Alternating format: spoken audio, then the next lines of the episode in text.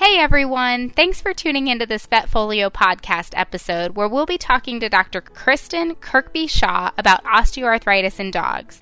We're familiar with osteoarthritis, or O A, in our older patients, especially if they're large breed, but it's actually far more common than that. In this podcast, we'll discuss the latest information about diagnosing and managing canine O A, including an evidence-based client checklist and O A screening exam to help facilitate diagnosis as early as possible. Our guest today, Doctor Kirkby Shaw, is a small animal surgeon and rehabilitation specialist. Throughout her career, she's focused on bridging the gap between these two disciplines with a specific emphasis on treatment of arthritis. Doctor Kirkby Shaw received her D V M from the University of Florida in two thousand three. Go Gators! She also completed a small animal surgery residency, Master's of Science, and P H D at the University of Florida. She became a diplomate of the American College of Veterinary Surgery in two thousand nine and a diplomate of the American College of Veterinary Sports Medicine and Rehabilitation in twenty thirteen. Currently, she's a managing partner and surgeon at Animal Surgical and Orthopedic Center in Seattle and medical director of the Rehabilitation Department, Sound Veterinary Rehabilitation Center. Doctor Kirkby Shaw founded CARE, which stands for Canine Arthritis Resources and Education, in twenty nineteen to provide evidence-based resources and tools for those caring for dogs with arthritis. All right. Doctor Kirkby Shaw, thank you so much for joining us today. Thank you so much for having me. It's great to be here.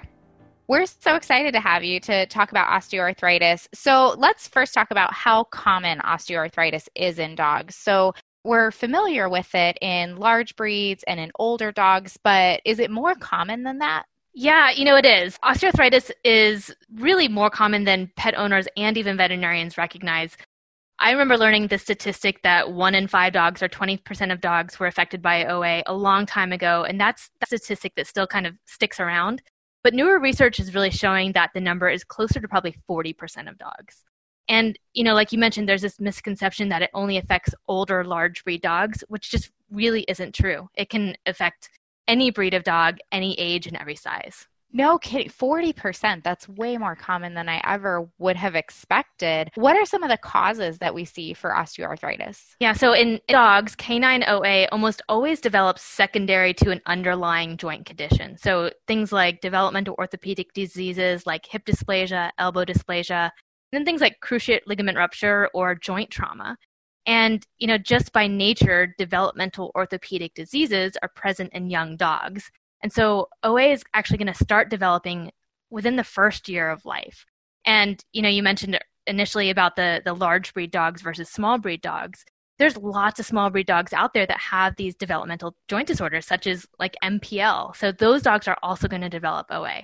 Yeah, things that you don't really think about with these younger, smaller dogs, but we really need to be keeping in mind. I know that when dogs do develop osteoarthritis, the changes aren't always really apparent. They can be kind of subtle. So what kind of behavioral changes do we see in dogs that might indicate that they have osteoarthritis? Yeah, that's really important. You know, the O A and chronic pain results in changes in mobility, but also personality. So there's quite a few examples, such as lagging behind on walks, panting more heavily, restlessness, you know, stiffness when getting up, decreased ability to jump like onto the couch or onto the bed, difficulty with stairs or literally just sitting at the bottom of the stairs or top of the stairs, refusing to go up and down. One's like not getting up to greet the owner when they come home, and some more subtle things like avoiding going into rooms that don't have carpet or sleeping more and even licking areas excessively. But the one that kind of gets me is limping. Like, I'm shocked that so many clients don't recognize that lameness is actually a sign of pain. So, you know, it's really important to have clients understand all of the signs and symptoms of O A. But I also really like to ask some questions about their dog's personality, such as, do they seem sad, dull, depressed, reclusive, or is there new aggression towards other animals or people? These personality changes are actually signs of chronic pain. That's a really good point. If I can just share a little personal experience, even being a veterinarian who's trained to look for this, I saw that in my own dog, you know, and I attributed more to signs of aging. And you're absolutely right, because once I started treating her for arthritis, all of that changed. And, and then I felt really bad that I hadn't started treating her sooner. So we know we need to be looking for osteoarthritis uh, pretty commonly, it sounds like. What kind of testing would you recommend to screen dogs for O A? Yeah, the, the best way to screen is actually using a checklist. And, you know, the one that I really like was developed by Zoetis, and it's an evidence-based checklist that shows clients six common activities associated with O A, and then asks a few additional questions about the emotional or personality component of O A. They found that this checklist was able to screen dogs that per, were presented for wellness exams that were then diagnosed with O A by their veterinarian. So what's nice about this is using a checklist actually opens the door to having a more in-depth conversation about O A. And this particular Zoetis checklist is available online at O A checklist dot com, which is really nice because it allows the pet owners to complete the checklist online and bring it to their appointment. In addition to using a checklist, I also recommend incorporating an O A screening exam into the general physical exam. So can you elaborate a little bit more on what your osteoarthritis screening exam involves? Yeah, so the purpose of the screening exam is to incorporate it into otherwise general physical exam, and it shouldn't take more than really one to two minutes to complete. The results of the screening are not expected to diagnose a specific orthopedic disease, but rather suggest that a further orthopedic or more in-depth exam is needed. So it includes seven different components. It includes observing gait prior to the physical exam. It's not like a full gait analysis, but just watching the dog walk around. Posture, so watching how the dog stands. Transitions, how does a dog move from a down to a stand if you ask them to stand up, or how do they move from a stand to a sit? Muscle atrophy, so just palpating the dog for muscle symmetry from one side to the other. What we know, especially about the pelvic limbs, is that if there's muscle atrophy that you can feel with your hands, there's a really strong chance that there's an, uh, something going on, especially in the stifle. Number five is joint swelling or effusion. So again, just with that dog standing, palpating for joint swelling and effusion. Number six is palpation of the paraspinal muscles, so just kind of right on the side of the spine, looking for trigger points and spasms. I find a lot of dogs that have arthritis of the hips or the pelvic limbs tend to, as I say to clients, hold a lot of tension in their back. And so as you palpate along there, you'll see these little spasms in their back muscles. And then the last one is just three-legged stand. So picking up each leg individually and seeing how willing the dog is to stand on the other limbs. And this is just a cursory kind of test for weakness in the other limbs. And so I do, I have a whole video and a whole kind of handout about how to do this screening exam on canine arthritis dot org. canine arthritis dot org. That's yeah. Perfect. I'm definitely going to check that out because I think we'll find a lot of dogs earlier than what we would find otherwise. Yeah, you know, I still do surgery and I incorporate this screening exam into a, you know, if I'm just doing an exam for a soft tissue sarcoma or something like that, I will still incorporate this kind of screening exam so I have a whole big picture of, of what the dog is, is dealing with. Absolutely. Absolutely. That's a great idea. Absolutely, because sometimes these changes can be really subtle, and mm-hmm. so keeping a, an accurate log at in kind of in real time makes a big difference for them.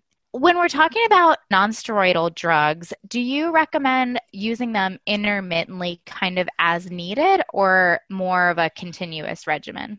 That's a, a really great question, and I think one that comes up a lot. And for me, as long as there's no contraindications to use or adverse events using the medication, I recommend starting with at least a three-month course of N SAIDs. You know, there's studies that show that dogs on N SAIDs continue to pr- improve month after month after month with continuous use of N SAIDs. And so if the C S O M is showing dramatic improvement within three months, I may consider decreasing to a more as-needed basis, but that's a period of time where I want those clients to be keeping their journal very closely and return in about two to four weeks for another C S O M. If there's any setbacks, we're going to put that dog right back onto the N SAID as long as they were tolerating it, and probably continue to use it continuously, but monitor blood work as appropriate. Absolutely. What kind of things do you recommend that owners do at home for their pets with osteoarthritis? Well, you know, I think the most important one is one that most owners don't like to hear, but covering those hardwood and slick floors with carpets, rugs, yoga mats, anything that gives the dog traction. I really can't overemphasize how important that is.